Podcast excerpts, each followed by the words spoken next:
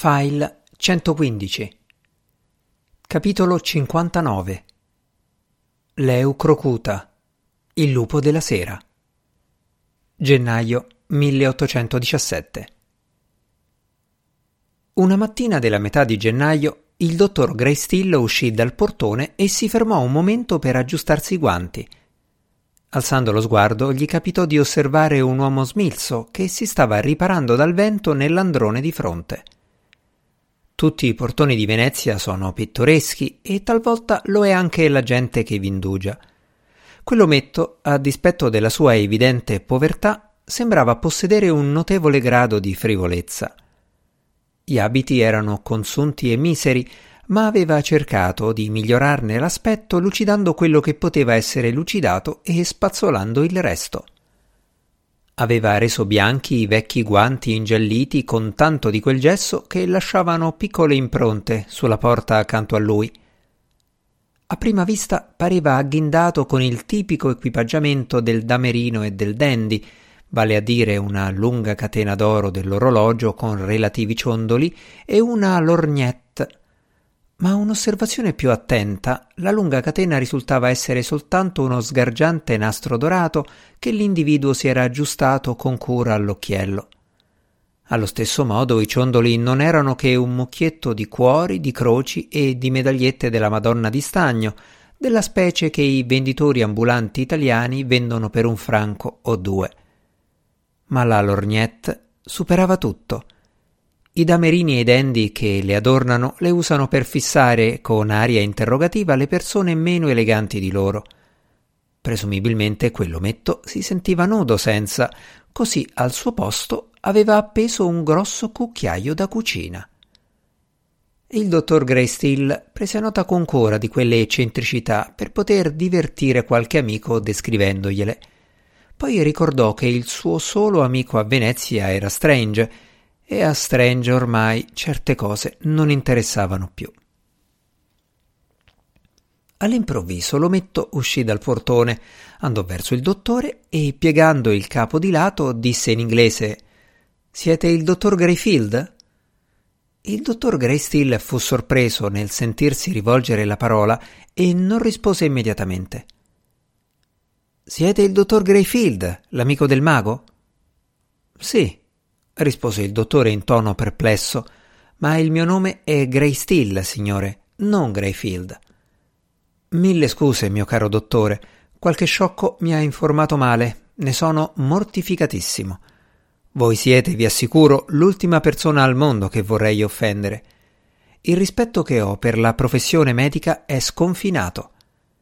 Ed eccovi lì, in tutta la dignità di colui che somministra cataplasmi e tastapolsi a dire a voi stesso E chi è mai quella bizzarra creatura che osa rivolgermi la parola per strada come se fossi una persona comune? Permettetemi di presentarmi. Vengo da Londra, da parte degli amici del signor Strange, i quali, quando hanno saputo fino a che punto sia sconvolta la sua ragione, sono stati gettati in un tale stato di angoscia che si sono presi la libertà di inviare me per accertarmi del suo stato di salute.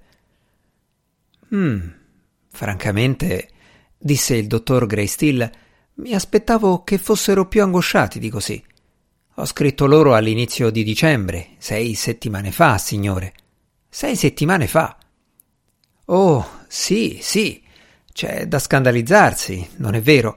Sono gli esseri più pigri del mondo, non pensano che ai loro comodi, mentre voi restate qui a Venezia, unico vero amico del mago. L'ometto fece una pausa. È così, vero? domandò in un tono di voce del tutto diverso. Non ha altri amici che voi? Beh, c'è Lord Byron, cominciò il dottore. Byron, esclamò l'ometto. Davvero? Oh, poveretto, pazzo e amico di Lord Byron. Dal tono si sarebbe detto che fosse incerto su quale delle due cose fosse la peggiore. Oh, mio caro dottor Greystill, ho mille domande da rivolgervi. C'è un posto dove possiamo parlare in privato? La porta di casa del dottor Greystill era esattamente alle loro spalle, ma l'antipatia del dottore verso quell'individuo si andava facendo sempre più forte. Pur ansioso di aiutare Strange e i suoi amici, non aveva nessun desiderio di invitare quell'uomo a casa sua. Borbottò dunque qualcosa a proposito del domestico che aveva mandato a fare una commissione. A pochi passi di distanza c'era un piccolo caffè, perché non andare là? L'ometto acconsentì subito, tutto sorrisi. Si avviarono verso il caffè lungo il canale e l'ometto alla destra del dottore e vicino all'acqua continuava a parlare mentre il dottor Greystill si guardava intorno. Girandosi verso il canale, questi vide a un tratto un'onda, un'unica onda sorta all'improvviso. Era di per sé abbastanza strano, ma ciò che seguì fu ancora più sorprendente. L'onda si precipitò verso di loro, superò il bordo di pietra del canale e nel farlo cambiò forma e dita liquide si allungarono verso il piede dell'ometto quasi volessero tirarlo giù. Nel momento in cui l'acqua lo lambì, questi saltò indietro imprecando, ma parve non aver capito che era accaduto qualcosa di straordinario e il dottore non disse nulla di ciò che aveva visto. L'interno del caffè li accolse rifugio gradito dal freddo e dall'aria umida di gennaio. Era caldo e fumoso, forse un po' buio, ma si trattava di una semioscurità confortevole. Le pareti brunastre e il soffitto erano anneriti dal tempo e dal tabacco, ma erano anche rallegrati dalle bottiglie di vino rilucenti, dal brillare dei boccali di peltro, dal vasellame a colori vivaci e dagli specchi dalle cornici dorate. Un cocker spaniel indolente, dal pelo umido, accucciato sulle piastrelle davanti alla stufa, scuoteva la testa ogni volta che la punta del bastone da passeggio del dottor Greystill gli sfiorava accidentalmente l'orecchio. Dovrei avvertirvi, disse il dottore dopo che il cameriere ebbe servito caffè e cognac, che in città corre ogni sorta di voci sul signor Strange. Si dice che abbia evocato le streghe e si sia fatto un servitore con il fuoco. Voi certamente non vi farete abbindolare da queste fanfaluche, ma è sempre bene essere preparati. Lo troverete dolorosamente cambiato, sarebbe sciocco negarlo, ma nel fondo del suo animo è sempre lo stesso, tutte le sue grandissime qualità, tutti i suoi meriti sono quelli di sempre. Non ho dubbi in proposito. Voi dite? Ma è vero che si è mangiato le scarpe? È vero che ha trasformato parecchie persone in vetro e poi le ha prese a sassate? Mangiato le scarpe, esclamò il dottore. Ma chi ve lo ha detto? Oh, parecchie persone. La signora Kendall Blair, Lord Pope, Sir Galahad Deney, le signorine Underhill. E l'ometto sciorinò una serie di nomi di signore e signori inglesi, irlandesi e scozzesi che risiedevano abitualmente a Venezia e nelle città vicine. Il dottore era senza parole. Possibile che gli amici di Strange volessero consultare quelle persone preferendole a lui? Ma non avete udito quello che vi ho appena detto? Sto parlando proprio di questo genere di sciocchezze. L'ometto rise amabilmente. Pazienza, pazienza, mio caro dottore. La mia mente non è così pronta come la vostra. Mentre voi l'affinavate con lo studio dell'anatomia e della chimica, la mia languiva nell'ozio. Continuò a ciarlare per un po' su di sé, spiegando come non avesse mai seguito un corso di studi regolare, come i suoi insegnanti non sapessero che fare di lui e come i suoi talenti fossero di altra natura. Ma il dottor Greystill non lo ascoltava più. Stava riflettendo. Pensava che l'ometto aveva detto di volersi presentare, trascurando tuttavia di farlo. Era sul punto di chiedergli il suo nome quando l'altro gli rivolse una domanda che scacciò ogni altro pensiero dalla sua mente. Avete una figlia, non è vero? Prego. L'ometto, credendo a quanto pareva che il dottore fosse sordo, ripeté la domanda a voce più alta. Sì, ma cominciò il dottor Greystill e dicono che l'abbiate allontanata dalla città, è così? Dicono. Chi sono queste persone? Cosa ha a che fare mia figlia con questa storia? Oh, si dice soltanto che sia partita immediatamente dopo che il mago è impazzito. Sembrerebbe dimostrare che temevate potesse accaderle qualcosa di male. Suppongo che la fonte sia la signora Kendall Blair e via discorrendo, disse il dottor Greystill. Non sono altro che un mucchio di idioti. Oh, è probabile. Ma avete davvero fatto partire vostra figlia? Greystill non rispose. L'ometto piegò il capo su una spalla, poi sull'altra, sorridendo come chi è a parte di un segreto e si prepara a stupire il mondo rivelandolo.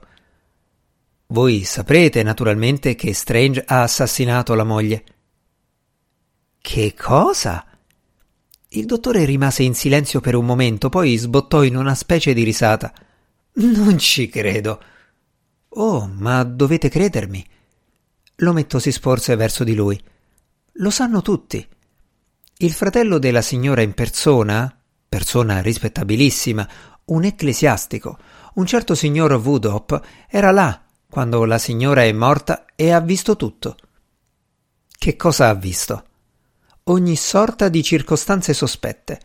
La signora era preda di un maleficio e lui non sapeva più quello che faceva. Nessuno riusciva a spiegarselo, ma era tutta opera del marito. Naturalmente cercherà di usare la magia per sfuggire alla punizione, ma il signor Norrell, che è consumato, letteralmente consumato dalla pietà per la povera signora, lo costringerà a pagare per i suoi crimini. È deciso a portare Strange davanti alla giustizia. Il dottor Greystill scosse la testa. Niente di ciò che dite mi farà credere a questa calunnia. Strange è un uomo d'onore. Oh, certo. Non di meno la pratica della magia ha distrutto menti più solide della sua. La magia nelle mani sbagliate può portare all'annullamento di ogni qualità di una persona e all'esaltazione dei suoi difetti. Ha sfidato il suo maestro, il più paziente, il più saggio, il più nobile, il più buono.